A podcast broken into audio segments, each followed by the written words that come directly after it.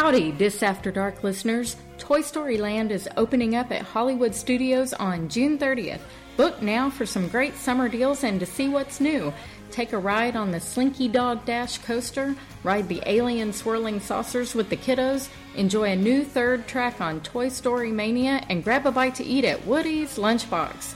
Remember, if you book with me, I'll take care of your dining reservations, fast passes, and create a personalized itinerary just for you and your family.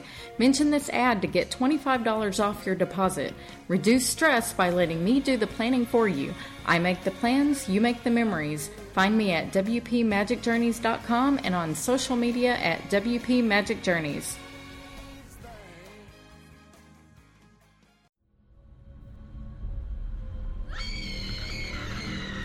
The Dis After Dark podcast is sponsored by HHNUnofficial.com, the home of Halloween Horror Nights news and rumors all year round. Find us on the web at www.hhnunofficial.com. So stop the fog machines and clear the cobwebs. It's time for another episode of the podcast that's nearly the same as all the others.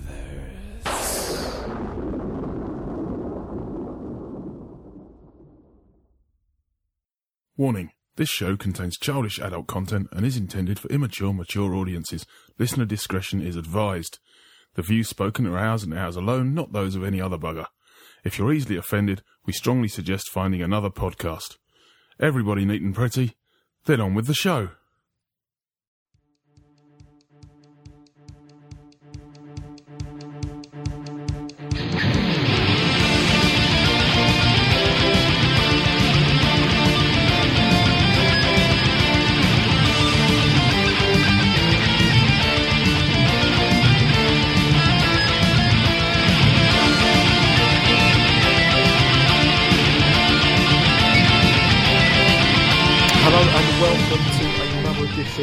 Of Disaster Dark. I am Soap Dish and I am joined by two of my favourite people in all of the podcasts that I do Mr. P Dubs and Mr. Re-. I almost want to start again, but that would be that that would mean that I'd have to edit, and you know how I feel about editing. So, P Dubs and Mr. Ripley. Your mother was a hamster and your father smelt of elderberries. See, what happened was just before I was going to say Mr. Ripley, I was like, ah, I'd normally throw in a talented in there as well, and my brain just turned to complete mush, and so God knows what came out. I get so- called worse on a more regular basis than that, so don't worry about it. Well, yeah, obviously because you also live with a woman, so uh, Yes. we're, we're kind of all used to that, I think. Uh, but yes, oh, but we love them. We love them. Um, so it's just the three of us tonight. Um, we were actually scheduled to record Universal After Dark uh, for Amanda's trip report, and she's uh, had a few things. So hope everything clears up for you. Um, and that will be coming out later next week, I think. I don't even know when this episode's coming out. I'm not. I'm not supposed to be here. I am like the the, the Dante from Clerks of this podcast because this recording is supposed to happen when I'm in Holland, and yet And here no, you're not. well, uh, well, that's only because we've kind of travelled back into our phone booth and gone back in time at a Bill and Ted to a day that we wouldn't have been recording this normally, but we are recording this now. So, so there you have it. Um, Does do we need a third Bill and Ted? Uh, well, we can we can discuss that. We can discuss Okay, that because okay. I mean, al- although technically this is Disaster Dark, that doesn't matter because we go off on tangents, and I think that's decent enough news that we can we can get away with talking about that. But This bef- after dark slash pod after dark. yeah, exactly. um, before we do that, though, or talk about anything else, it would not be a normal episode without asking people first of all what are they drinking. So I'm going to ask Mr. Ripley first. Well, I'm I'm being boring, um, and you know you often mix uh, uh, cherry Pepsi Max with I your do. Beverages of choice. I, I have found uh, cherry Tango, which I didn't know they still made. Oh. So I'm I'm giving it a try. It's not alcoholic, but you know, hey, what dilly dilly and all that. Yeah, exactly, exactly. I um, I mean, Cherry Tango. I remember seeing it and thinking, "Oh, that's exotic," but essentially, it's just a slightly posh cherry aid, isn't it? Which is not something you really see very much nowadays. What's all these posh cokes they're doing now? You know, in these Yeah, someone tins. had one at work today. Well, someone at work had the, I think the ginger Coke on their desk today, and I was like, mm, no. But- But yeah, I, I spotted those cans. Name one good ginger thing. Oh, Geri Halliwell. Oh, Nick, seriously, I'm saying good ginger thing. Oh, I still would. I still, What, I now? still would. Yeah, yeah, yeah, yeah, yeah. Dirty on the streets, dirty in the sheets. I, you know, I'm pretty, I'm pretty confident on that one. Um, oh, sorry, you're right. How rude, Joey Horner, of course. How, how rude of me. Um, I've got to say, um, as somebody who's not a massive fan of gingery things, i.e., I'm not really a fan of gingerbread men, other than in the cartoon Shrek. Um, I'm not a fan racist. of ginger beer. Well, yes, I, I have been called worse. Um, I've got. I, I'm not really. Uh, you know, I don't mind if it's in a bit of food, but I'm not a massive fan of ginger. But I did, out of curiosity, because a lot of people were telling me it was nice. I did try the ginger Pepsi Max, Oh, and it was actually. It's actually quite nice. I've I've had it a few times since then. Um, it gets it gets offset a little bit. Um, but yeah, those exotic cokes. By the way, welcome to uh, Pop After Dark, the the new podcast we're doing just about pop fizzy drinks. Um, those new flavors of Coke are well. I've only had a couple. They're rank. I had a peach one. Did I Oh, have the Christ. mango one? I'm not sure. Oh. But see, the thing is, like, I like rock and roll, and I like peach flavoured things. I think my first tipple of choice as a teenager, like drinking alcohol, was probably Archers, right? So my tastes have got ever so slightly sophisticated now, but not by much. Um, but so for that reason, I've always quite liked peach flavoured things. But peach and Coke do not go together. And mango and Coke do not go together. And orange and Coke do not go together. ah, well, that's where you're wrong. Because the secret ingredient in Coca-Cola Cough syrup. is is is oil from orange peel.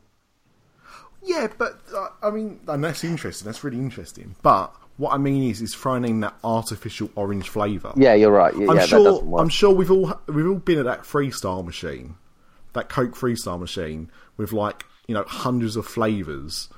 Um, that's only because they include the the zero versions of those as well. Um, but when you can get all these like you know strawberry Coke and stuff like that, and just thought, oh, just, ju- you know, just because it's there, I'm going to give it a go, and it's always disappointing. The only things that I think work with Coke are cherry, lemon, to an extent, and lime. Mm. I quite like lime, but I think outside of that, everything else is just a bit of a hot mess. Um, and those cans in particular are, are just absolutely terrible. The only saving grace is that because they're quite small cans, they cost about 50p. You Really? don't, you don't feel like you've wasted too much money. Oh. Well, in my At least, they, they, they're at least they're not selling Beverly anymore. Well, we never had that in this country anyway, but it's always No. fun. Do they still they still have that at the Coke station though, don't they? Yeah. Yeah. Yeah. Yeah. The, all, all the all the uh, the Beverly they couldn't they couldn't shift in Italy has been Yeah, sent literally. over. They don't sell it in Italy anymore. No. And It's I, literally only at Epcot. and I think that's the only place. I think that's the only country that it was sold in as well. True story. I I actually um I used to work with, and I don't think she listens to this podcast, but even if it was, I wouldn't. You know, this won't upset her. I used to work with a girl um, called uh, Jenna Heels, Mm. and her mum was called Beverly. Mm. So she was Beverly Hills. I used to sing that um, Weezer song. See, I, see, I feel sorry for people who, who've got names like that. For example, I know a woman called Eileen. Everybody sings the "Come On, Eileen" to her. Yeah, yeah.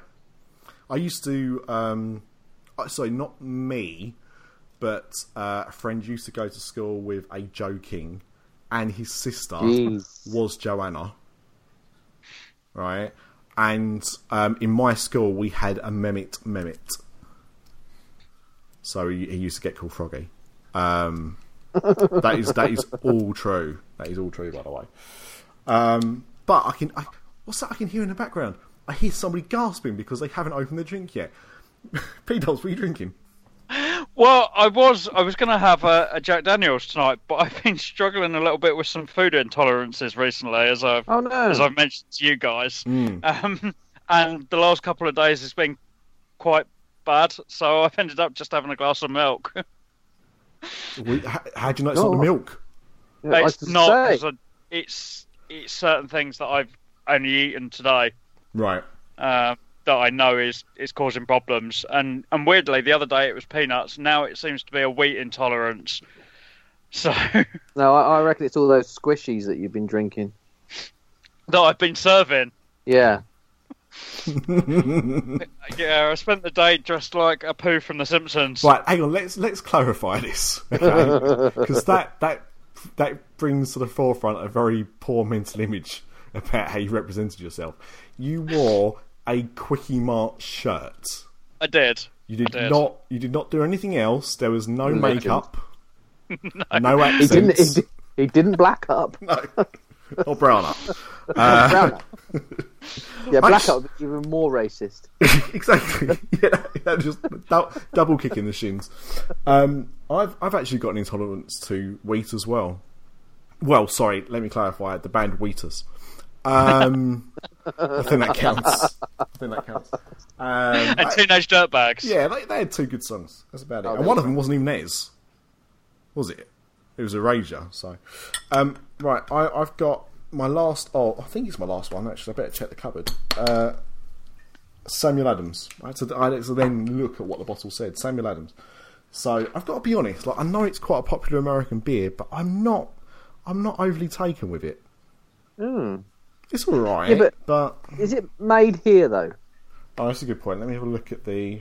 You got to say 'Cause I- Boston Lager, but I bet you're right. I bet it's not imported. Shepherd I Shepherd bet Neame probably because that's near me, and they seem to make every single exotic beer, all made in Faversham. it's Brewed and bottled. Yeah, Shepherd Neame. There you go. There you Faversham. go. Oh, so it's your fault. It's our it's our, it's our Hmm. Kentish fault. We, we, we take all these beer recipes, inverted commas, and then basically just throw the same old crap in and put a different label on it. To be fair, that sums up a lot of American beer in general. Um, I'm joking, American listeners. Don't don't don't switch off. Um, so we haven't got a proper agenda on tonight. I don't know if you've already gathered that by the, the, the first ten minutes of this show. Do we ever? yeah. Okay. Good point. Um, but needless to say, there's a, there's a few bits that I wanted to talk about, and I'm sure as we as we discuss things, um, there'll be a few more. Um, but rather than start with one of the things that um, I wanted to talk about, and I'm not sure what, exactly what the Disney connection is with this, but fuck it, uh, we're going to talk about it anyway because I'm wearing my Bill and Ted T-shirt today. Um, is Bill and Ted Three is officially go? Mm. Now, you kind of straight out of the gate, Hmm. uh, you, you commented that you know, do we need another Bill and Ted film? Uh, and I and I can see, having seen ten minutes of Zoolander two last week, um, I do understand where you're coming from because Zoolander was one of my favourite um, recent comedies. Um, I can't say really in the last 15 years or so that there's been, or 20 years, there's been that many great comedies. There's been a few that stand out, but generally on the whole, it's not been a particularly good time for comedies. Not when you, you kind of look back through history at what we've had. Um, and the original Zoolander was one of those ones that kind of stood out for me. Um, and uh, yeah, Zoolander 2, just a bit rough that one. And so, but so was Anchorman 2. Um, and Dumb and Dumber 2. Uh, well, at least see now if you notice the pattern there, they were all second films. We've already had a second Bill and Ted film, and that was good. So, I I think Well, P Dubs, what do you think? Uh, I, I was looking forward to it, honestly. Um, probably ten years ago. I, I think now it's another ten years further down the line. Maybe they should have left it. I'll still see it. I love the first two. The first two I still find really enjoyable. Um, but we'll see. We'll see where it, where it comes from. But obviously, Keanu Reeves is in in a place that he seems quite happy to be making it. Alex Winter quite clearly is happy to be making it because he hasn't had another job since the last one. um, but but it's one of those things, and and it just seems like that's that's the trend now. Look, Another one to to mention is that Mike Myers has come out in the last week and said that he's working on another Austin Powers. I was going to say I missed that news story. I didn't. What? I didn't let you finish the sentence. The very week that Mini Me dies. Yeah, Now's as good a time as exactly. any. Apparently, apparently, um, there was a clause in Mini-Me's contract, in Vern Troyer's contract, uh, that said if they make another Austin Powers film, uh, they'd have to pay him twenty million dollars uh, to appear in it. So, uh, you know, what better time to announce uh, a new Austin Powers? I'm joking. I- I'm joking about that. Uh, I'm sorry. Uh, I- I- is it poor taste? Meh. Um, Considering the films that Vern Troyer was in, probably not. Exactly. Um, so, Ben and Ted, I think what, at least what's good about this is that this has not been something they've just decided they better do and, uh, and get on with it. This has been something that the, the people behind the original film, the two writers of the original film, had been working on for quite a while as an idea. Um, it does seem like they've got a good plan for it. And I think what's interesting is that those films um, were about them, you know, kind of, you know, the first one was about them passing school because, um, you know, that would change history and Bill and Ted would eventually write this song that would, you know, undo all the wrongs in the world and, you know, everything would be in harmony and it would be because of a song that they'd, they'd written. And from what I understand about the film, the film is about them in their 50s or late 40s or whatever, with them not achieving this thing they were told they were going to do, um, and the kind of consequences of that. So I think it's quite interesting. I think if they did it 10 years earlier, or, or even earlier than that, I don't think they could have got away with that as an idea. But I, from what I've read about it, it does actually sound like they've they've given it some thought. It doesn't seem like a cheap cash in. So, I I'm actually I'm actually quite excited by it. I I think had this been, if it wasn't like a, a labour of love from the people that made it, I don't think it'd be worthwhile doing. And the thing is, when you look at like an Anchorman two or a Zoolander two, you're talking about big stars. Um, and, and you know all of those people got really famous and everything like that. Keanu Reeves is one of those kind of actors that just seems to enjoy acting and doesn't get paid as well as some of his peers would do, but you know just seems to actually enjoy what he does. So I don't think you know he's not doing this for money. He's doing this because it's something he wants to do. I think that's quite important as well. So I, I'm I'm actually optimistic. I actually think this is going to be alright, um, and I think there's no better time um, for for uh, Disney to uh, launch a Bill and Ted show than now, especially now Universal haven't got it. Um, so maybe that's what they should do. Maybe that's what they should replace the Indiana Jones stunt show spectacular with. Yeah, but see, that's another one. You know, I wanted to see Indiana Jones 4 when Harrison Ford didn't have to walk around like, you know, he needed a, a couple of walking sticks. You know, Indiana Jones 4 comes on and he's bumbling around. You know, Indiana Jones 5 is going to come down the barrel soon, where he's going to be even older. It's like, uh, you know, make these sequels, if you're going to make them, when these people are young enough to play the parts they were playing. Do we really want to see an old Bill and Ted? No. You What have they say got? that. Mortgages and kids, and, and they go and work in some shitty office every day. Who cares? And is the phone box going to be a mobile phone? Exactly. Where are their phone boxes now? Well, I don't know in America. I mean, over here you can actually buy a phone box for a pound. This is an actual thing. You can actually buy a phone. You can apply to buy a phone box on BT for a pound, and do what you want with it.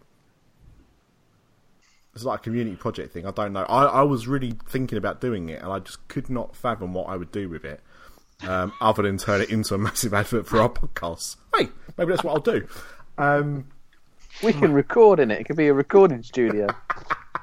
True. Can you, I'll tell you what. Uh, can you imagine, Pete, if the if the four of us got into a phone box to record the episode of Pu- Is Dark in the pub? that would have been something with all that all that alcohol breath. Um, I, But I the- think but- you'd be yeah. all right, but going back to Indiana Jones four, it did give us Jonesy. so Where would we be without that? Exactly. You've got to look, you got to look at the positives. I mean, let's be honest. There's very few positives in that film, so we've got to take those. I'm not. I I understand what you're saying there because I mean, obviously, Indiana Jones Five is filming what next year? They've announced. Yeah. he's in London 2019. yeah, Um, it's been in London, yeah. I, I really like you said about Bill and Ted. I think they can do something with that. I really don't know what they're going to do with this Indiana Jones film because Shia LaBeouf won't be back. No, they've already said that. and he was going to be. I, I really think the original plan was he was going to be the new kind of lead.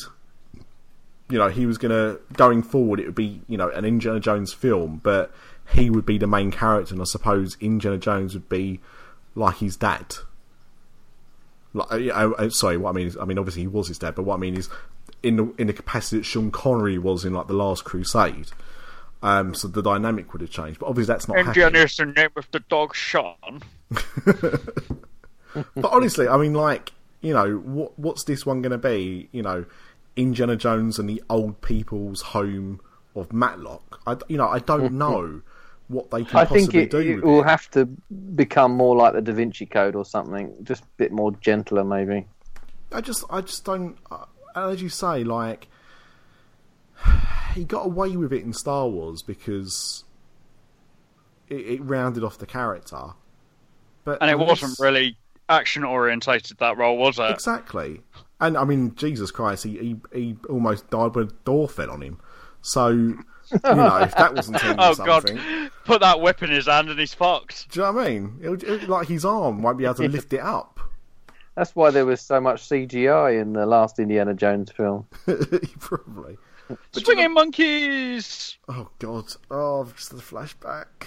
Oh, that Tarzan scene. But um, you know, the the, the thing is, like, Indiana Jones, like Harrison Ford cannot be Indiana Jones as a lead going forward. He's too old for this shit.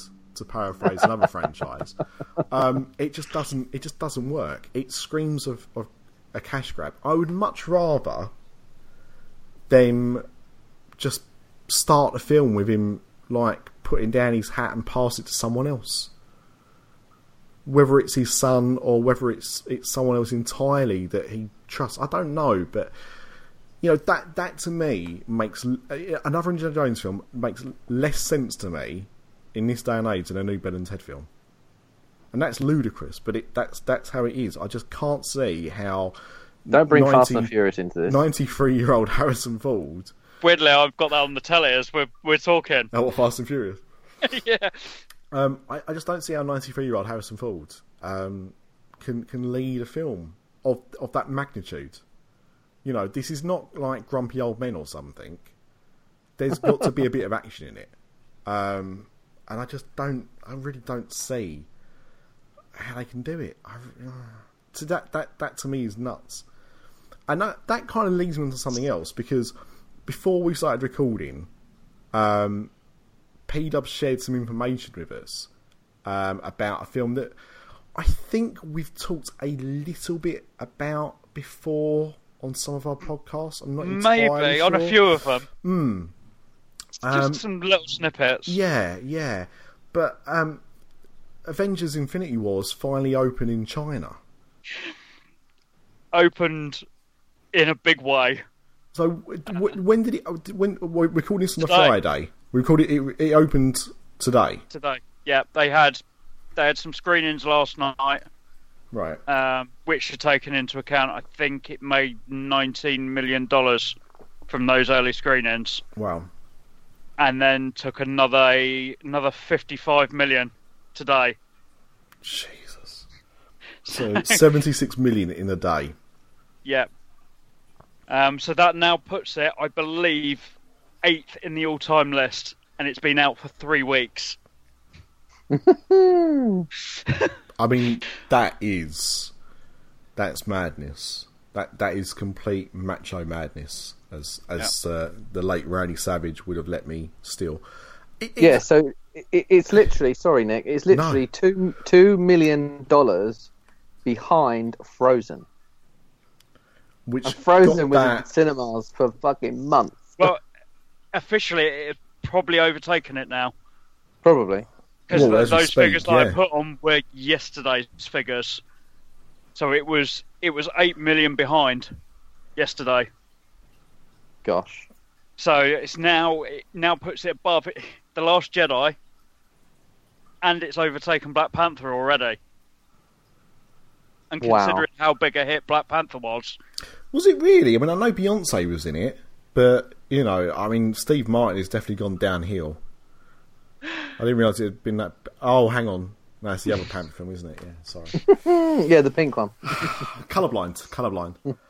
I mean, it, it's phenomenal. And also, what you got to bear in mind is that when you talk about not only was Frozen out for a long time, but then they re-released it with a sing-along version, yeah, and I imagine. I know in the UK it's definitely been uh, released for limited time only at, at, at various times as well. So, um, you know, I, I'm sure that would be the same elsewhere. I'm sure they'd have Here we are. it. Between it's just under six months. Frozen was in cinemas. Wow. Just under. So it's done six months' work in three Yep. weeks. In three weeks. I mean, it's it's an absolute it's an absolute juggernaut. Um, oh God, did Amanda go and see it today? I don't know. she was meant to be going to see I it, know, but I don't know what I whether mean. she did. Oh, I mean, no, you you know, I said about things coming in threes. If she hasn't still hasn't seen Infinity War, that'd be the third thing. Um, because I mean, that that would be such a disappointment. Um, I mean, I still know people now that are just getting to see it, and it's been out, as you say, for three weeks. Um, I, I, it, it's an absolute juggernaut, and I don't mean Vinnie Jones. It's. Though he may be in Deadpool. I'm pretty sure Vinnie Jones is not going to be. in Vinnie Jones isn't, but Juggernaut may be. Juggernaut. Oh god, I've just had that flashback again. I'm the Juggernaut, bitch. Oh, fucking... oh, oh, who was the person that thought, yeah, that tosser from Wimbledon AFC would make a really good Juggernaut with his voice? And people wonder why we want the X Men back at Disney. we'll come to that in a bit as well. Um, I mean, it, it, it's massive. You know, the number of people that I know that have seen it that haven't watched other Marvel films is also quite astounding. Bearing in mind that this is the culmination of what 18, uh, 17 films. Yeah, Really, yeah. it's madness that people who have not seen the majority of those films, like you know, if you didn't get around to seeing Black Panther, um, or maybe like like the Last Door or something, like or, you know, that's that's fine. Right, I get that, but I'm talking about people that probably haven't seen a film since Iron Man three. That have just gone. I need, you know, I keep hearing stuff about this film. I need to go and see it. Um, you know, the the, the big art, the big looking point, uh, talking point was the second weekend. What was the second weekend going to be like? And the drop off wasn't as bad as they were expecting No. the word of Really mouth has been good, and and actually, and we did talk about the uh, the reoccurring visits. Um, you know, we have seen that. We have seen everywhere people going more than once, um, or some idiots like me seeing it at least three times in a Um, week. in a week. Not in a week, in five days. I didn't even wait a week. Um, that that was quite crazy. Um, but it, it's remarkable um, that it, it's had. I mean, it's deserved. I mean, the thing is, we, you know, another thing we were talking about was, is this now? You know, I mean, this is on course to become the biggest film of all time. You know, it's going to piss all over Gone with the Wind. Um, no, but you know, you know, it's getting. It's, As long as you don't piss into the wind. well, we've all been there. Um, Craig definitely has. I know that it's definitely something Craig would have done. Um, you know, it, it is getting to the point where it's going to start looking like it's going to hit those those heights um, of of Avatar and The Force Awakens. They are the biggest films. I still think globally, Avatar is the leader. I know in America, The Force Awakens overtook it, but I think globally, Avatar is still number one. Yes. Um, and so it will be interesting to see. But I mean, I think it can do it. I think it's got a real chance of doing it. Yeah, I it'll.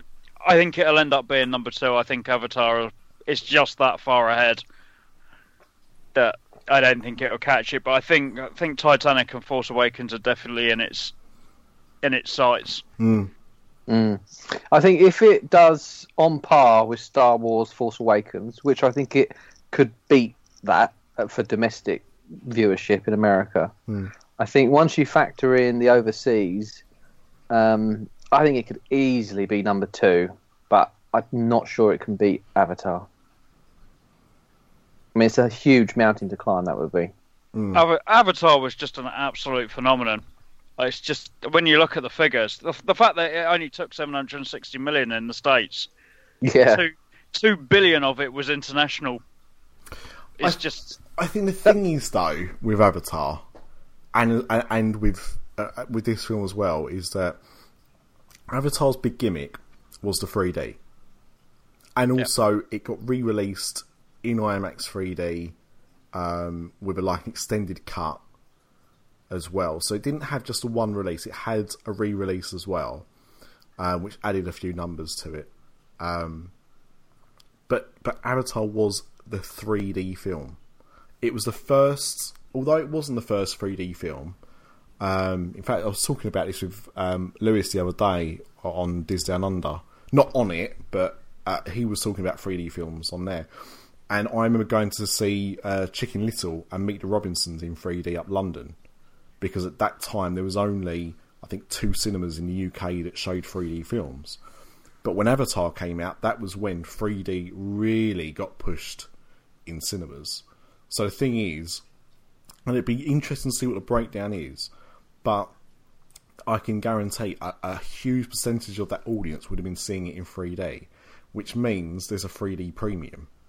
Now, this film, Avengers uh, Infinity War, was released in 3D, but 3D now is not as big as it was, not as popular as it was, and not as frequent as it was with Avatar. So I do think it's got that going against it. I really do. give you another statistic uh, comparing it to Avatar. Since Avatar's release, there's been another 1,400 new cinemas open in America. But I'd also bet how many of those replaced other cinemas? Uh, that that is the gross figure overall. So there will there would have been closures, no doubt. I know, uh, I know, it had one of the biggest releases of all time. I think it was on about four thousand screens. Its opening weekend. I'm talking about Avengers. But the thing is, you see, Avatar had that gimmick of 3D, like you rightly said. Star Wars: Force Awakens had the gimmick that it was reawakening a whole new franchise. Hmm. Avengers has the gimmick that it's a whole decade, a series of films that have been building up to this one event. So that falls into that category of having a very unique gimmick that your likes of Titanic, Furious, you know, you know, maybe Potter has, but maybe doesn't. Frozen doesn't really have that, does it? I don't know. You say that. I mean, Fast. Uh, sorry, Fate of the Furious, as it was called in America, or Fast and Furious Eight, as it was called everywhere else. Um, that did have Statham versus The Rock for two minutes. So that that's that was its gimmick. But the thing is, you're right about that. But Avatar's gimmick added around about five dollars per ticket. Yeah, yeah. Star Wars didn't, and neither did, and, and you know, and and also as well, Avatar was released in IMAX, so all of them have been released in IMAX. Um, but Avatar was the thing. You know, I saw Avatar. I think twice. I think I saw it twice at the cinema, and I saw it once in IMAX um, because the 3D was that stunning. Now, I've never watched Avatar all the way through at home because when you watch Avatar on the telly and that 3D gimmick is taken off, it's not a very good film. No. It's a very, very rare example of where the visual gimmick actually makes the film a lot better. There were Like Jaws 4. 3. Yeah, well, well, I mean, Jaws four had an excellent gimmick in it. It, it had um, Oscar-winning actor uh, Michael Caine. ah, God blimey, there's this great big bloody shark coming for me. What am I going to do? Told you to blow the bloody fins off. The, um, or, or Jaws 3D, yeah. Um, but you know, it doesn't it, it doesn't hold up at all. Now I've got um, I bought the 3D Blu-ray when it was on sale for Avatar um, because it came in a two pack with Titanic. Again, another film that I haven't watched in 3D yet. Um, but just because I knew that if I was going to watch that film again, like, that would be the medium to watch it in because watching it in 2D is just a pain. Now, I've got a lot of 3D films, and some of them, I would say the the film is made a bit uh, more enjoyable in 3D, but equally the film has to stand up in 2D. Avatar doesn't. It relies solely on that gimmick, that visual gimmick. It was filmed so well, and the 3D worked so well that you know it, it in itself created this new kind of genre. You know, So, by definition, then, because 3D has kind of become naff again, like it has always done in history, that would mean that the sequels to Avatar will all be flops. Well, see, one of the reasons I think that it's taken them so long to make these new films is that, surprise, surprise, James Cameron's working on new 3D technology. Um, and what they're aiming for with Avatar's 2 release is that they will be uh, certain cinemas that will be showing it in glasses free 3D. That's the plan they're going with at the moment. Now, that's all tech talk. Whether that will actually happen or not by the time it's ready to be released, I do not know. Um, you can, I, I know uh, the last few years at the, is it the Consumer Electronics Show in Vegas? I think that's the one where they, Yeah. all the TV companies get Yeah. together and stuff like that. Um, there is a company that has produced a TV that, that doesn't require glasses to use 3D. Um, a little bit similar to that Nintendo handheld they've got that's got a 3D effect. Or, Um, or the uh, new Fast and Furious ride at Universal. You know, don't need 3D glasses for that, and that's you know pretty Uh, shit. They don't need a good. They don't need a good attraction for it either, by the sound of it. um, that's that. That's its gimmick, I think. But the the the fact is, is that glasses free um, viewing is almost with us now. That doesn't work for everyone in the same way that 3D doesn't. So, um, you know, there are people that have issues with their eyes, so 3D effects don't work. Um, they're still going to have to see it in 2D. So 3 is never going to rule the world, but um, if they can perfect this technology, most people's issue with 3D is the fact you have to wear glasses that makes everything darker. So if they can get it to work where you don't need to wear glasses, I think that will be the next thing to make it popular again. Um, but regardless, Avatar 2 will be interesting because either people will be excited because there's a new Avatar film, or it will do about a third of the business of the first one because it's not fondly remembered. Basically, James Cameron's got to really pull out uh, his stops with a trailer for this one. He'll probably walk up to a whiteboard and write Avatar on it, and then he'll go up with a black marker in front of all the executives and write an S at the end of Avatar, and then put a line through the S Yep, and say Avatars. it's amazing. That's how he got the gig for Aliens, by the way. Did he really? Yeah. Do you not know that? No, I didn't. Oh, it might be an urban legend, but supposedly that's how he got the gig over all the other directors. Before too long, he'll have to sell it to Bob Iger. Well, speaking about selling stuff to Bob Iger, you know me, love a fucking segue. Um, we've obviously talked on this show before about uh, Disney trying to buy Fox, and we've also equally talked about the fact that Comcast could actually try and you know put their foot in the way of that deal um, and try and steal it for themselves. And it sounds like that's exactly what's happened this week. Yeah. Tried to nobble him again. Now, what I've read is that Fox are still leaning towards the Disney deal, even though Comcast has offered more money. Yeah, I think uh, I think the thing is, Fox have always wanted stock over cash because they believe they'll they'll make more money from having stock in Disney than they will being given outright money. Right. And and they get jobs as well, don't they? Yeah. No, he's dead. And he works for Apple.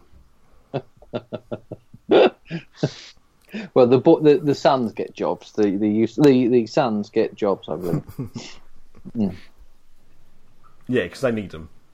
Mm, oh yeah, I mean it's either that or it's down the dole office. You know what I'm saying? Yeah, yeah, that's it. If the Murdochs need something, it's it's jobs to keep those those uh, small roofs over their heads that they have, of course. Um, exactly.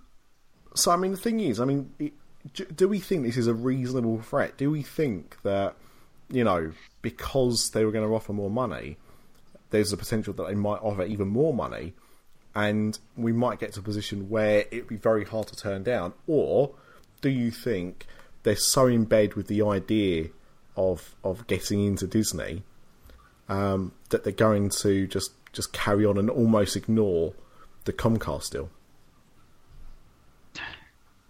Um, I, I think there'll there'll be talks. I think they'll have to look at it. But the, the other story that's come from it as well is that really the two different parties that are bidding actually want two different bits of Fox. That Disney want really want the the back catalogue of what they've produced previously and and some of the rights back to certain things, uh, whereas the rumor for Comcast is that they desperately want Sky to be like their version of their cable service in the states here in Europe and the, specifically the UK. And I and I think there was there was talk that possibly Disney have said we're quite happy to give up Sky. Comcast can have it if that's what they really want, and we'll take everything we want and split it. So I think there's going to be at some point they're going to have to sit down and and work out what they what Fox really want to do. That that's really interesting, right? Because this is this would be the perfect storm. And I don't mean that attraction on Islands of Adventure because that is not the perfect storm. That that is shit. That's a really shit thing. They need to tear that out. But can you imagine Disney get the deal authorized with with Fox, so they get everything they wanted. They get the back catalogue. They get the. Let's be honest. I think a lot of this is just so they can get the first Star Wars. You know, because they don't Yeah. own that yet. Um, and also, that might give them the Caravan of Courage and Battle for Endor. Maybe that's maybe that's part of the package as well. And Who the knows? holiday special. Nah, no one wants that. Well, they could do Disney on Ice. that is true. With a hologram of Bea Arthur from the Golden Girls. oh yeah, now you're talking. But you know, if if Disney get everything, and that means they get Sky as well, they could pull a similar trick to what they did with um, was it NBC back in the day when they got Oswald back? It was NBC, wasn't it? Yes. For Al they- Michaels. yes, yeah, yeah. yes. Who Yeah. then got sacked five years later. Did he really? So, I mean, the thing is, like, so if you, ta if you know about that, uh, you know, for those that don't, basically, um, because of, um, you know, the first Walt Disney creation was, was Oswald the Lucky Rabbit. Um, he created that when he was working uh, independently uh, before he had his own studio. um, and basically he lost the rights to that character. So um, after various things had happened over time, it was part of the NBC family, um, and, so you know Disney obviously created another black and white character that looked nothing like a rabbit um, of the same color uh, called Mickey Mouse, uh, and he became quite famous. Um, Oswald the Lucky Rabbit was lost into history, um, and because there was this sportscaster that um, NBC wanted from ABC, which is a Disney-owned network, um, the deal was cut that they could have him and the contract if they got the rights back to Oswald the Lucky Rabbit, which is why he's now back in the Disney fold. So, a very strange deal, uh, but we could see that now. So Disney could turn around to Comcast and say, "Okay, you want Sky, you can have it. All you've got to do is give us Marvel Superhero Island and the rights back to all the characters for theme parks." Tell uh, me that's not that's not possible. Uh, there's definitely a deal to be made there, I think, and and I'm sure it'll all all work out for for the best, and hopefully that means Disney get Fox. I mean, you could just, you know, I'm sure with the money that they they get from it, they could afford to buy the uh, the rights to Russ Abbot's Superman, or was it Cooperman? Yeah, I can't remember what it was crappy superhero. Anyway, and but, Methane Man. That's right. There, there, there's various things that they could do um, to, to replace those superheroes if they really wanted to. But I, you know, that would be the deal that I'd like to see. Because otherwise, and we talked about this the other week, I don't know how or why Universal would want to give up the rights to Marvel Superhero Island when it's such a cash cow at the moment. No. So. Uh, the only thing is that they haven't got much movement on on what they can do with it. They should try eating prunes. yeah, I suppose Craig Craig would know about movement at Universal Studios. Well, certainly Cabana Bay. definitely, definitely vouch for that. Um, now we, we, it's been quite film heavy, I think, um, but two films which, mm, well, kind of Disney related um, had premieres yesterday and and first screenings. The first one I want to mention is not at the moment a Disney property because it is over at Fox, but it is a character that would become part of the Disney family if the deal goes through, and that's Deadpool two. Yeah. So it's which sorry, which was was getting a bit of a slating from the the original test screenings a few months ago. Was it but, really? Yeah, that mm. said there was, and they have reshot some stuff. Um, whether that was already planned or whether that was from the test screenings that they decided to to reshoot some stuff. But yeah, it wasn't wasn't getting great reviews. So, I mean, Deadpool is obviously a Marvel character, but not part of the the MCU that we know and love. Um, but of course, that could you know change if they, this still goes through. Um, but I'll be honest, as a fan of the first Deadpool, I, I haven't really been looking forward to this one uh, as much as expected. Um, Mr. Ripley, have you seen Deadpool? Uh, I have seen it once, yes. You sounded really excited by the prospects of a sequel.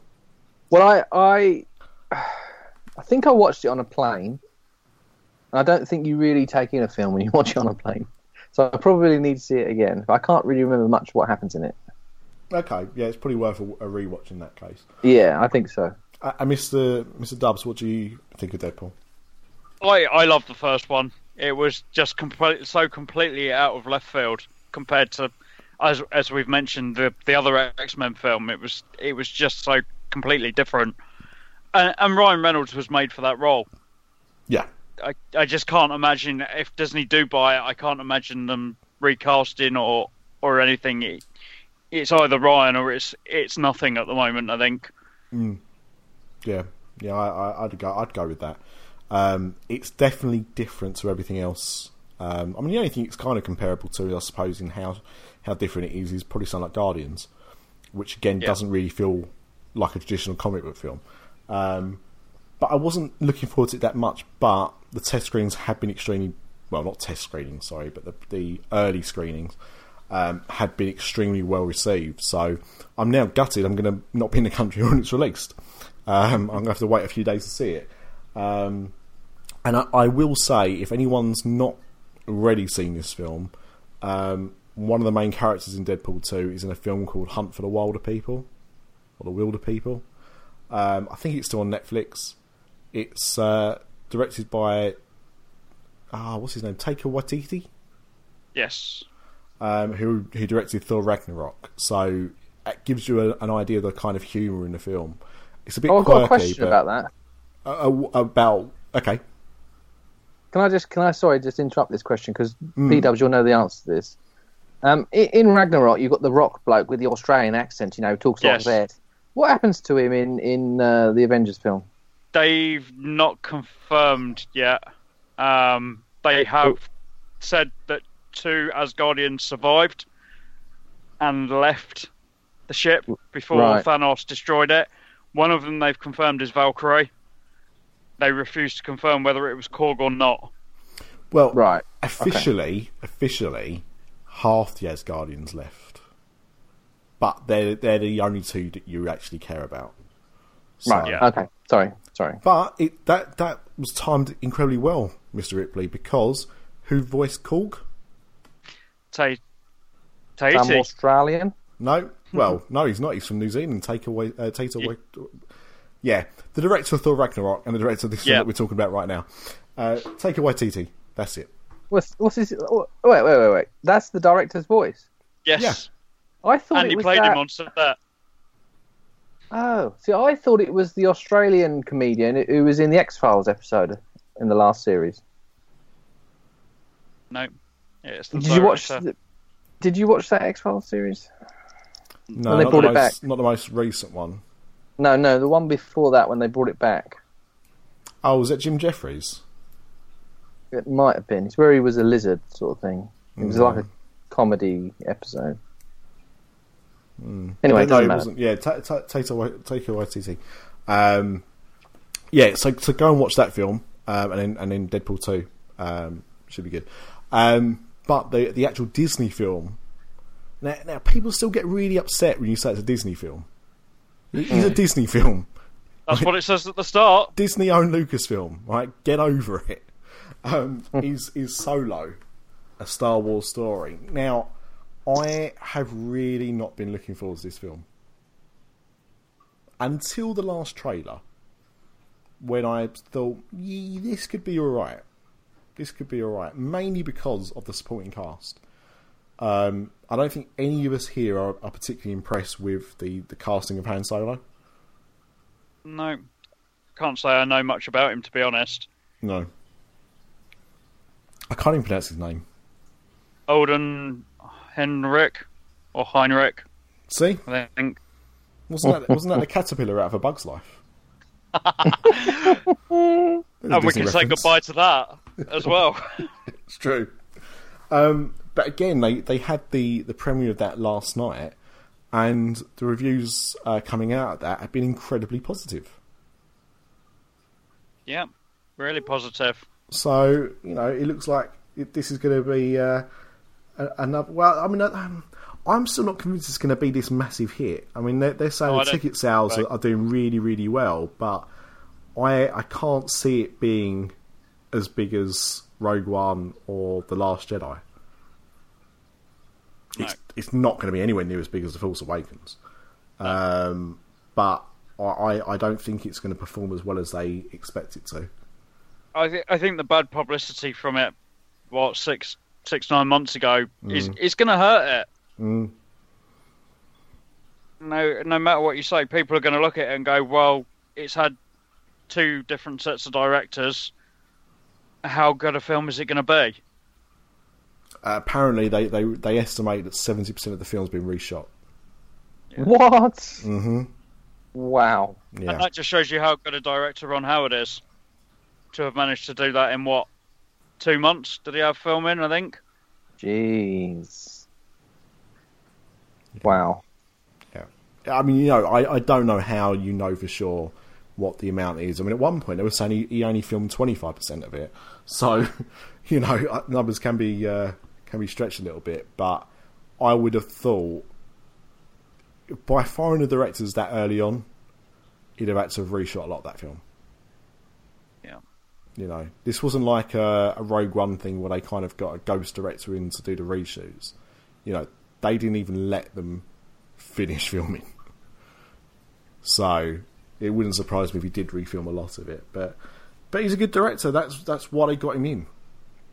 Yeah. They knew that he would just do what he was he needed to do and get it done. And he knew So- how Lucasfilm worked. Mm-hmm. Obviously, from from directing Willow back in the day, he already knew Lucas's film, Lucasfilm's way of working. So he was the obvious I'm sure, choice. I'm He was sure it hadn't changed in 30 years. Did you Still know? the same team behind it, really, isn't it? So yeah, touche. Did you know that Ron Howard designed a house for Halloween Horror Nights? I read this the other day. Did you? Yeah. That it didn't get used. No, it got used and it was a big Did flop. Mm. Yeah, people think people. It's like one of those. Uh, uh, what do you call it? One of those like uh, uh, situations where with with the the the genie being. Uh, ugh, Release and bottle?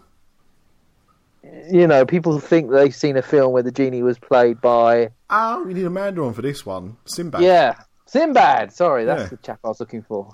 Um, Said no one ever, by the way. Yeah. So uh, yeah, no, it, there is a, a year of Halloween Horror Nights. It's not in the history books, so I'm currently researching it to tell everyone about it because it didn't get publicised, but it did happen. You know, it's a bit like if a tree falls in the woods. You know, did it make a sound? Oh, that that question, by the way, drives my wife nuts. She really can't, you know, she doesn't like the explanation to that question. She won't have it at all. So um, yeah, so so yeah, you know, it's it's not all it's all not all hits for him. You know, he's made one flop. He must have made more than one flop, surely. I mean, when, Jerry. when I mean when when you when you consider that, that he is the better looking brother of the pair, that that's a statement. That's a statement right there. But, yeah. what do you say to Did the, did his house have the Fonz in it? Or a jukebox? Uh, no, no. Was it a proper, like, horror house? I don't, obviously don't spoil too much, but it was a proper horror house. It wasn't like a comedy. No, it, it was a proper horror house, and he made quite a number of fundamental mistakes with it. One of which was that instead of uh, pulsing people through in like a conga line, he decided that he wanted people to experience the house. So he managed to get Universal to put some tour guides in to take people through the house in small numbers, which meant that from gates opening, the queue to, to the house went from sort of like 20 minutes to about five hours long and didn't, didn't didn't get any less than that for the whole evening. So so many people couldn't get into the damn thing. They ended up complaining and getting their money back. Jeez. So yeah, Was his second mistake insisting that um, Clint Howard was uh, a character at all times? no, no. The second mistake was that the final room in the house was the gift shop. I'm not even kidding. was this at Universal Studios or was this wasn't. Disney it World? was, it was at Universal Studios. He managed to convince a very large retailer to pay for the house. In return, they wanted the final room in the house, the haunted house, to be filled with merchandise and scare actors. It's not a great combination. Come and buy our shirts. Yeah, Jesus. People standing in line trying to buy stuff. And they're getting Did he- scared to death, so they're throwing the shit and going, oh, I don't want it, I'll go. Did, did he come back and work on the Fast and the Furious ride? yeah, probably. Quite probably.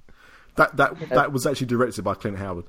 Um, This is probably how Spielberg managed to get one percent of the gate. This is probably oh, we've had Howard. We ain't going back there again. well, we don't have to wait long for either of those films. They're both coming out quite soon. Um, right, outside of films, there's two things that I wanted to bring up. One is something that happened today, which I think could could have quite an impact in the future. um, and the other one is some rumours that P Dubs had, had found about Disneyland Paris. Um, But the first one, and actually you sent it to me before Craig sent it to us, which is there was an instance down in the Magic Kingdom. A, a rather large incident. I, I don't know what you know. I've already emailed uh, Disney um, PR department, and they've said that, that nothing happened in the Magic Kingdom today, uh, other than Infinity Gauntlet drinks were released. So I, I, tell I don't you know what, what you're referring to. I to. tell you what though, I want one of them. Yeah, so do I. this is a shout out to any listeners that are in California. We want Infinity Gauntlets. The sippers don't care about the uh, the Pixar stuff. Yep. The Pixar popcorn buckets can fuck right off. Yeah. I, did, I did Infinity one of those, Gauntlet but no. sippers. Yep. And just, and just not- to clarify for our, our English listeners, when we say Infinity War slippers, we don't mean things you put on your feet. We mean a, a drinky cup with a straw. So, so they don't they don't have them at World then? They're just at Land. No, Up? that's it's Disneyland. I've just Oh, it's just literally come up. Disneyland. Disneyland Yeah. gets all the best stuff. Yeah, Well, and that's because why of- we're both going next year, Chris. Yes, that's why we're going. We're going to get Star Wars Land. We're going to get Guardians, and what's the third thing? Jurassic World. Jurassic World, yeah. Yeah. Screw World. We're off next year. Yeah. Wish it was me too.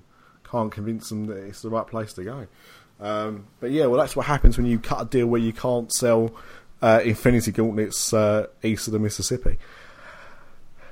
Mississippi Cup. Um, so no, it was. It's actually the fact that the Magic Kingdom today became the Tragic Kingdom. Um, when uh, what's the parade called? Uh, the Fantasy of Fire Parade. It definitely was today. Fancy on fire parade. Yeah, I don't think we're going to see Maleficent's dragon for a no, while. no, certainly not, certainly not that one. Anyway, No. Do you remember they invented that flying dragon that they had? And but then they, they, were never, only allowed to use once. yeah, then they never used it again because illegal. Yeah, I mean, they, they had thing- to ask permission to fly it once. Yeah, exactly. That thing's probably safer than the parade dragon. and it's been used at least one more time in public than Boris Johnson's uh, enormous hose that he got for the rioters. Know about his hose. Not that hose, dirty boy. Um, Maleficent's Dragon today. So, for those that have never seen it, and I'm sure you must have seen it, even if you've not been to Disney World, because they seem to use it for every publicity thing they now do. Um, they've got this dragon that's made out of metal, Um, As for Paris. Right, and Paris have got the same one now. Yeah. Uh, and this uh, dragon, as dragons do, uh, breathes fire. Today, though, I don't know if it'd been using mouthwash just before, um, or you know maybe had a had something with petrol for lunch and left a bit of it on its mouth. But um, rather than him just breathing a, a, a massive uh, ball of fire out from its mouth, it set fire to itself. yeah. well, a lot of people are saying that it, it was actually Thanos' doing. Well, Did he click his finger again? didn't fade away. Um, Well, it started to. it started, started to melt away. I think that's slightly different. Um, but you know, I, I wonder what they're going to do in the future because normally when something like this happens, the PR machine is going to go into meltdown because it's then a health and safety thing. If Yeah. it's done it once, if it's done it once, how do they know it's not going to happen again? What can And, they and do to be prevent it? fair, they had issues in Paris when they first introduced it that it didn't breathe fire because well, yes. they had to go with the what the French government were telling them that they weren't allowed to use it. And it, took them it took 'em a good six weeks before it started breathing fire. You can count on it'll be gone again Mm. tomorrow. That won't be breathing fire again. I mean, it's it's it's an impressive effect. I, I get that, but I don't think it's particularly necessary. No, Personally, it, like to me, it's always seemed a bit much. Like they obviously do that at Gringotts with the dragon that protects Gringotts, but it's so high up that I I can't see how it would, you know, anything major could happen. But that dragon, I think it could be quite dangerous. Uh, It's obviously a heck of a lot closer to the, the crowd than the one in Gringotts is. Well, it, yeah, because the thing is, it doesn't breathe it anywhere. You know, you you feel you do feel the heat, uh, as Robert Plant would sing, but it it's not near enough to you to to kind of worry you that it's going to actually affect you because it just it's, it's above you, isn't it? So Yeah. yeah, I, I, I, that's that's a different thing entirely. But this, I think, could be an issue, and I think that's it now. I, I can't see them bringing it back. That effect. No. And to be fair, it's probably going to be six months until you see it again in the Magic Kingdom anyway. Mm. If they even bring it back at all. They should just do what they used to do in the good old days, and just get some like red and yellow ribbon, um, and just put a fan against it so it looks like flames. And ten light bulbs. That's right. Who, who, you know, how many people have, have ever caught a light because of uh, ribbons being blown by a fan? No. More drummers, think of anyone. more drummers in Spinal Tap spontaneously combusted than dying by ribbons. I can I can confirm that. That's for sure. Um. So yes, I mean that that's pretty big news. That's definitely going to have an impact on the parade. Yeah. I think. Um, the other thing, and I'm going to throw you on the spot here, Paul. Um, Right. Is is the rumours? Now I've Yeah. also seen these rumours as well. Um, so I'm, I'm assuming it's, it's probably from the same source, Possibly, yeah. um, which and I, and I think it's a, a, a pretty reasonable source as well. yeah. So you know, I think there could be some truth to these. Um, so so do you want to run through what they were? And also, Right. Mr. Ridley doesn't know what these are, I'm interested to hear his take I- on them. I have no clue whatsoever. Oh, Right. you know what? If I didn't, if I could be bothered to edit at that point, I would have uh, interjected with the 80s theme tune to Lionel Blair's favourite show, Give Us a Clue. Give us a clue with Michael Parkinson.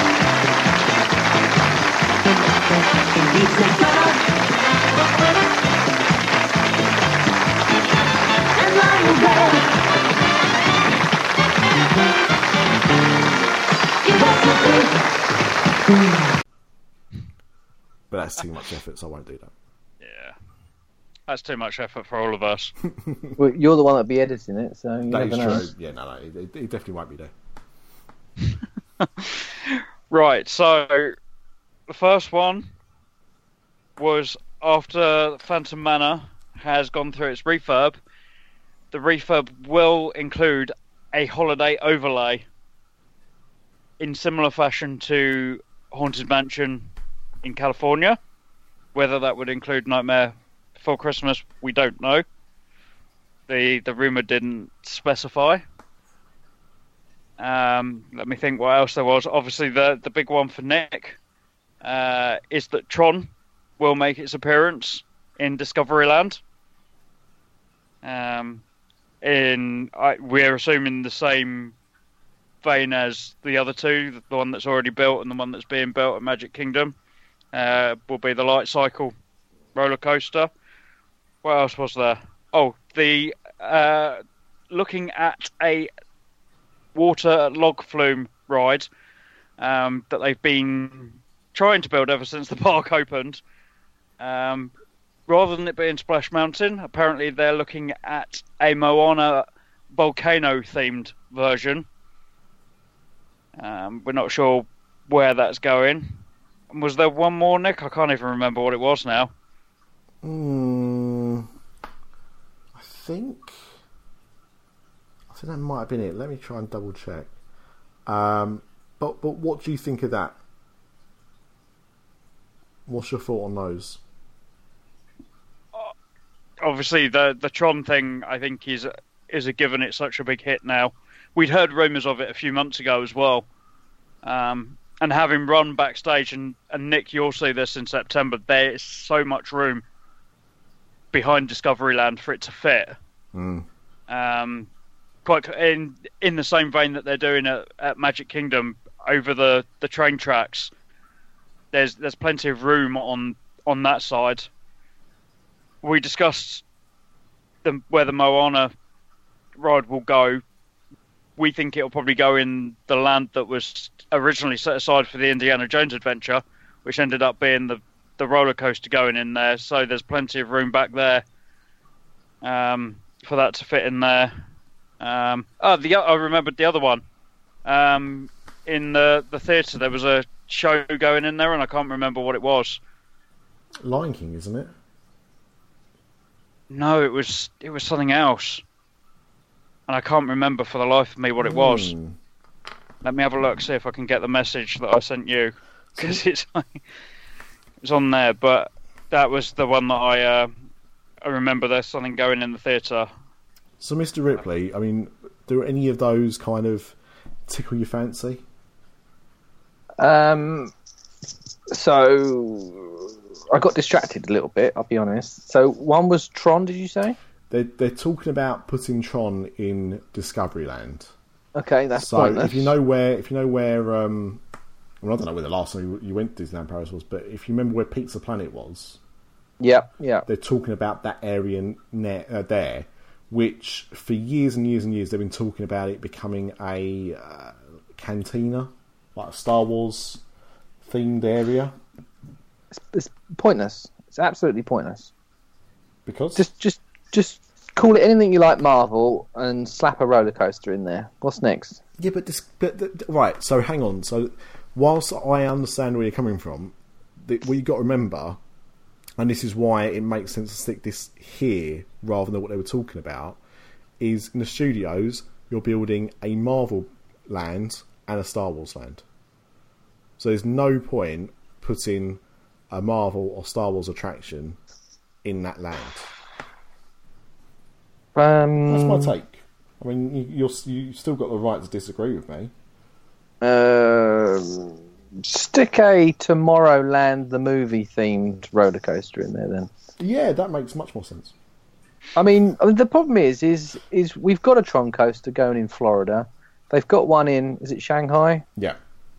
Do we need to keep seeing this duplication? You know, they're going to put a Ratatouille ride in Epcot soon. Do we need that there? Do we really need that? Uh, well, I mean, considering how I feel about the first Ratatouille ride in Disneyland Paris, no, we don't, because it's shit. Well- but Well, this is the thing. You know, it, it, it all right. I suppose a lot of Americans probably won't go to Disneyland Paris, but a lot of English people probably will go to Disneyland Paris. So, all right, maybe you can argue Ratatouille would be fine in Epcot, but do we need Tron in Paris? No, because at the end of the day, is if you know, it, if you look at the prices, I mean, a family of four can go to Florida for, for almost the same bloody cost as going to Paris. having looked into it uh, just recently, that is not true by any stretch of imagination. Unless you are literally comparing going to Disneyland Paris for three weeks against going to Florida for three weeks, in which case you might be onto something.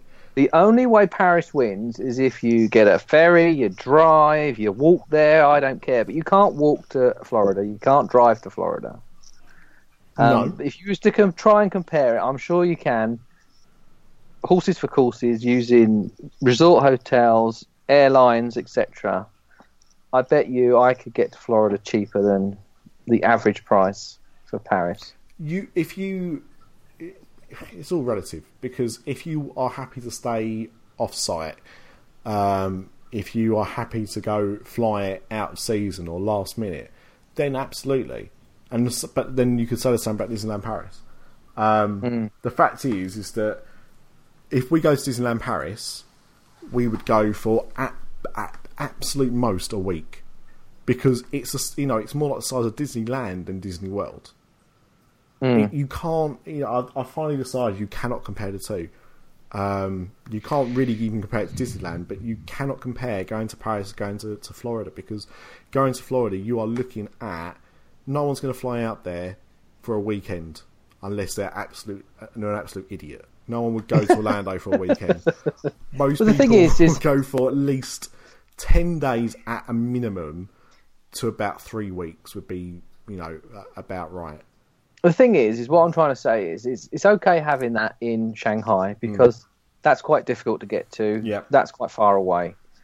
We- I don't think you need lots of duplication between Paris and Orlando. No, I think that I agree with. Paris unique. You need you need to get Americans coming to Paris because God knows that they need more Europeans going, but they all need plenty more international travellers coming. And they need to, and I think they're doing that. Don't get me wrong, with all the Marvel stuff they're building, that's a hmm. huge draw. And I really hope they don't just copy all the Star Wars stuff because it's bad enough that West Coast and East Coast are going to have pretty much the same stuff. Well, the, this- the, the the thing about Star Wars at Disneyland Paris is they're saying that that land's being built. You know, in both the East and West Coast parks, they've had to fit that into the space they've got. But Disneyland Paris have got a blank canvas, so the issues Yeah. they've had building Galaxy's Edge in those two parks is not going to be the same as what they have in Disneyland Paris. Yeah. It's so we could much uh, easier. Yeah, so, so we- they'll we could see the probably will have second the Millennium well. Falcon. Yeah. Yeah. well, they'll probably have the Millennium Falcon ride, won't they? But Yeah. the land itself could possibly be different. They could possibly have perhaps a second attraction. They're talk, They're saying that the second attraction that, that those were supposed to have at opening will probably be at Paris. And also Well, that Tron roller coaster, you know, the rumor was that that was going to Disneyland California and become a Captain America ride. So then, It still is rumoured. so there you go. So then you're talking about having the Tron attraction in Shanghai, Tron in Orlando, that'd be a carbon copy, Captain America, which would be a carbon copy with an overlay in California, and then Tron in Paris. For a franchise, they can't even be bothered to make a fucking third film for. That's the thing. As the biggest Tron fan, you know, I probably know. Even I cannot understand the logistics of this thing. Okay, all right. What about I'll swap you then? Black Panther. His country's meant to be more technologically advanced than the rest of the world. Mm-hmm. Why don't they put a land to that, like a mini land to that in Tomorrowland, and have that ride re-themed to Black Panther? Yep. That would work. I'd say that, but again, uh, it's still Marvel. I mean, personally, I, I'd not hope they be- took Star Tours out. That'd be my my preference. I mean, if they're going to build like the Academy, or if they're going to build like Stark Tower or something, those two things are not close to an African country. no, You could argue you could have, you know, two different things. and France is quite near to Africa, so Yeah, nearer than America. Um, the other things were uh, Haunted Mansion Holiday Overlay. Sorry, Um, Haunted Mansion Phantom Manor. I'm not a huge fan of the one in um, Disneyland.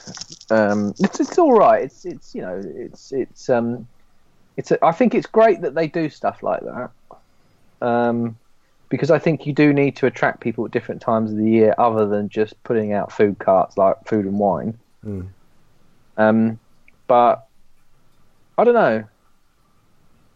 I mean, what sort of overlay are they? Are they talking Nightmare Before Christmas like Disneyland? or- Well, it says holiday overlay. The assumption is that it would be. Um, And you know, I, I can. The only other thing I can think they could probably overlay it with would be uh, Mickey's uh, Christmas Carol. I don't think that's really enough of a. You know, I don't think that's really the right spirit. If I'm honest, uh, pun pun intended. bomb. Yeah, I was going to say pun intended without realising it. Um, so yes, I think it. You know, my guess would be it would be Nightmare Before Christmas. I mean, if it was, it would be Take My Money because it is the the number one thing I would want to see in Disneyland.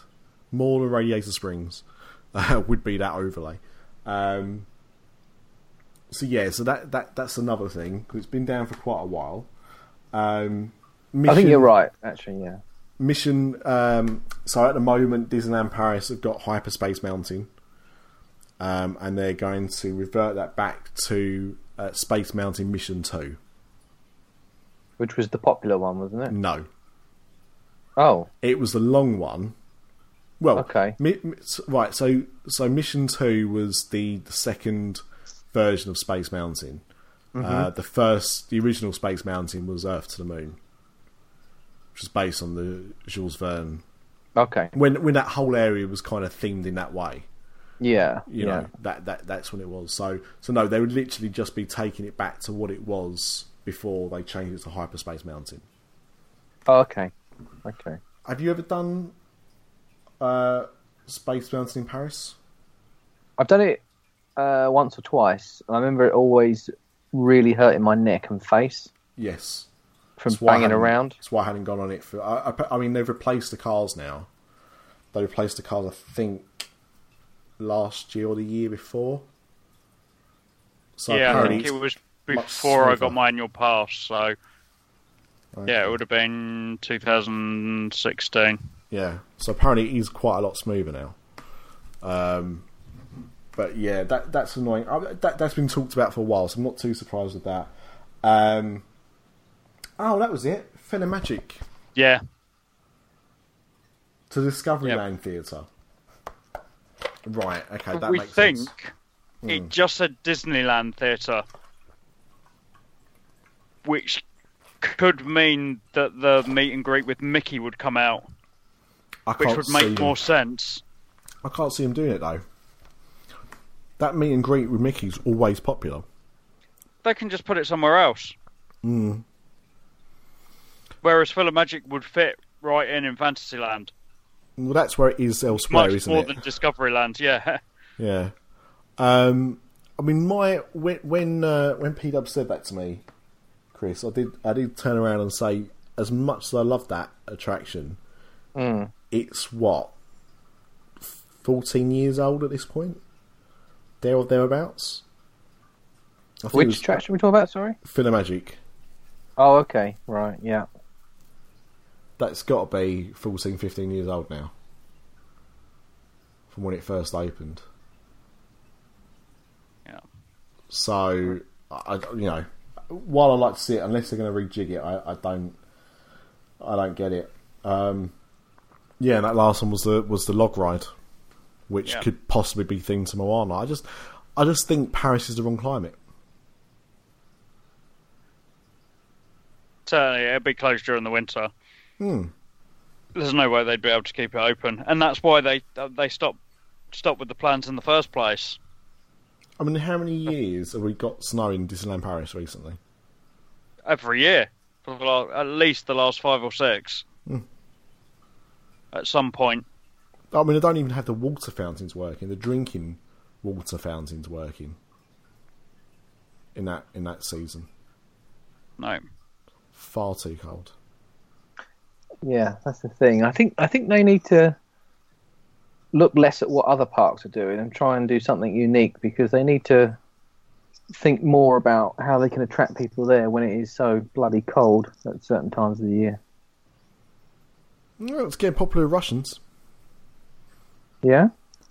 Mm, Yeah. that's true. That's why they extend Christmas now. That's why Christmas goes on until uh, almost the middle of January because of the late Russian Christmas celebrations. I mean that that holiday overlay to Phantom Manor is is a good idea because I mean I, I get a bit fed up with the one in Disneyland, but the reason why I get fed up with it is because I'm generally going to California in October, and I want to experience the original ride, mm-hmm. Yeah. but I'm not. I'm seeing that again, so you know. Yeah. But that is something that will draw people back. You know, if you've been there in the spring or the summer, having that overlay will bring you back for the autumn. You know, so you know I get it. That's not a bad idea. I And get the feeling when I go over to California next year, it won't even be open. I think it'll be down for the the change the overlay. Mm. Yeah, Yeah, because and the thing is as well, like Nightmare Before Christmas has always been pretty popular in in Paris yeah. with the meet and greets and stuff. So it, it would work. It'd definitely work, but I think it'd be a nice change. I, I think it would be a, a good addition. That's me. Um, right before I wrap up, was there anything else that um, anyone wanted to, to mention before we go? I was going to bring up some some rumours that we've talked about before Hmm. um, that seem to be picking up speed, and and that's the the new hotels in at Disney World. Um, some Okay. planning applications were listed for some land that isn't currently used um, to be used as a dumping ground for moved soil, um, Mhm. which they believe is going to be one of possibly three hotels that, that Disney are, are looking at, where they can move the land that they're going to be taking out. Um, so either they're talking about a new tower at, at the Contemporary um, to sit opposite Bay Lake Tower.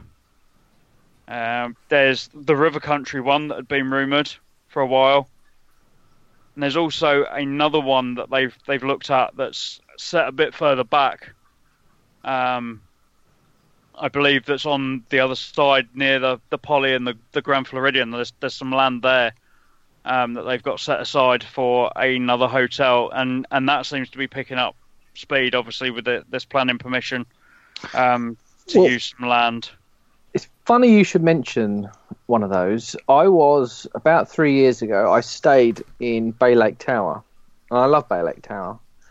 And we were in the Contemporaries pool, and I was on a sun lounger. I think I was probably working, had a laptop in front of me, and um, across the way you've got that uh, like annex building that's like uh, a, a, a smaller size to the Contemporary, which has got hotel rooms in. Yeah. I forget what its actual name is, but they still use it. Um, anyway, when I was sitting there, this was three years ago, uh, climbing up onto the roof were all these incredibly smartly dressed that looked like Disney executives. And this wasn't like, oh, we're going to have a look around, have a look, see what flat roofing repairs need doing. This was big arm gestures and big pointing and, and all this sort of thing. And I thought to myself, yeah, that's an old dilapidated 70s building. They've never really refurbed that often. Surely that must be prime, you know, real estate for a for a, uh, a DVC location. Yeah, I, I think they want wonder. as they want as much DVC in the Magic Kingdom area as they possibly can, Yeah, A- as we've seen with Wilderness Lodge and, and the Poly, with the bungalows and the new wings and and God knows what. If they can, uh, people will want DVC at the Magic Kingdom more than anywhere. Well, the, the whole problem, and I've said this on this podcast before, the whole problem with the business model that the DVC has is that the model doesn't work unless they keep building hotels, which means eventually it will fall on its face. But they've got to keep finding space to keep building bloody hotels. Yeah, and and that moves us on to, to the other one, the the rumours of uh, a hotel at the entrance to Epcot, which I know we've we've spoken Mm. about before, and again it seems like planning permission has begun. Um, there's been registrations, obviously. There at the moment they're working on Guardians of the Galaxy and Ratatouille. Um, but the front of the park is, I think, the next, obviously, the next move uh, refreshing future world and and this hotel by the look of it which you can only guess is going to be similar to what they what they've got at Disneyland Paris and will will sit above the entrance to Epcot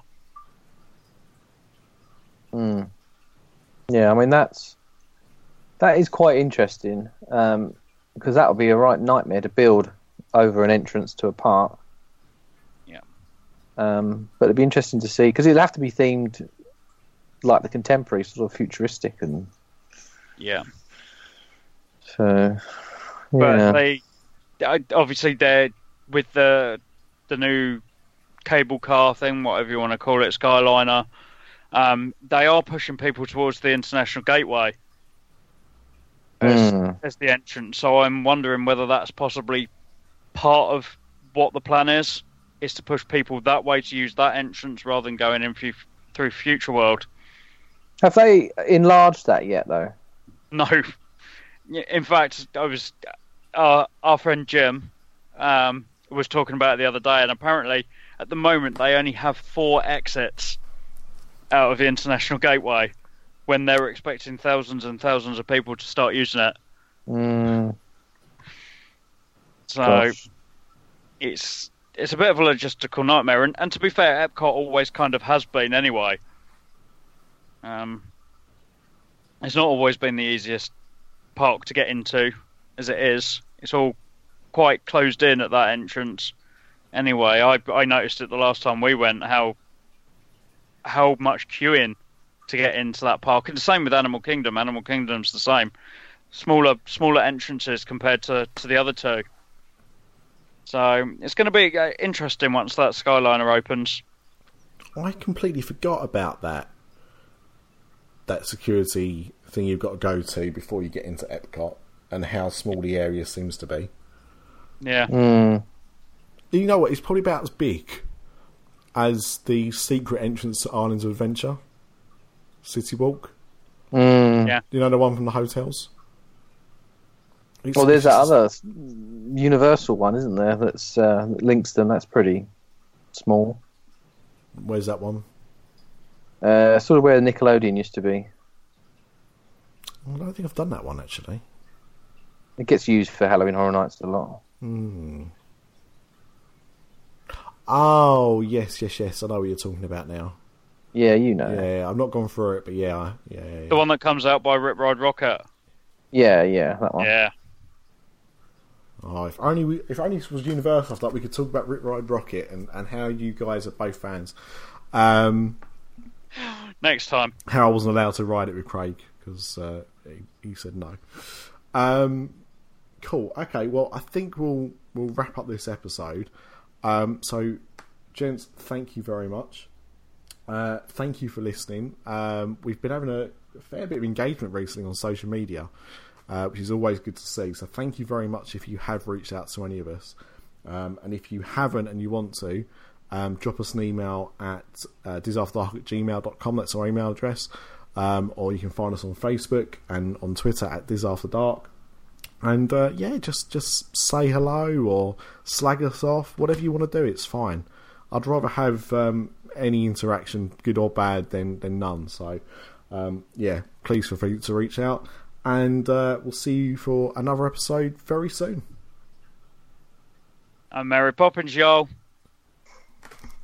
I'm Aaron Adams, and welcome to Jim Hill Media.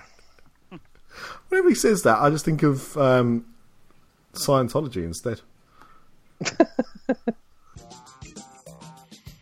Hello there, dear listener. Now, have you ever listened to a podcast and thought, "Oh, I'd really like to support those guys, but I just don't know how to do it?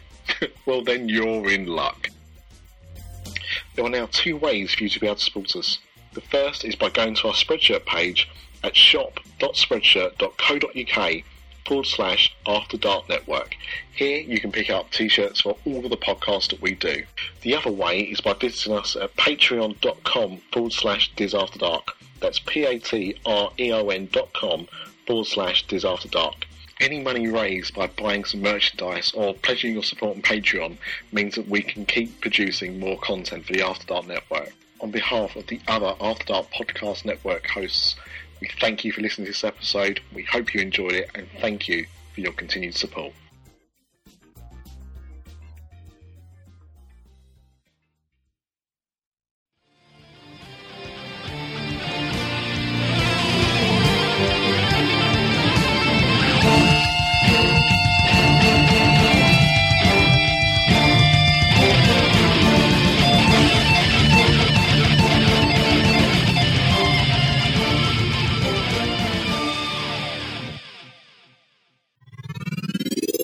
Podcast is part of the After Dark Podcast Network.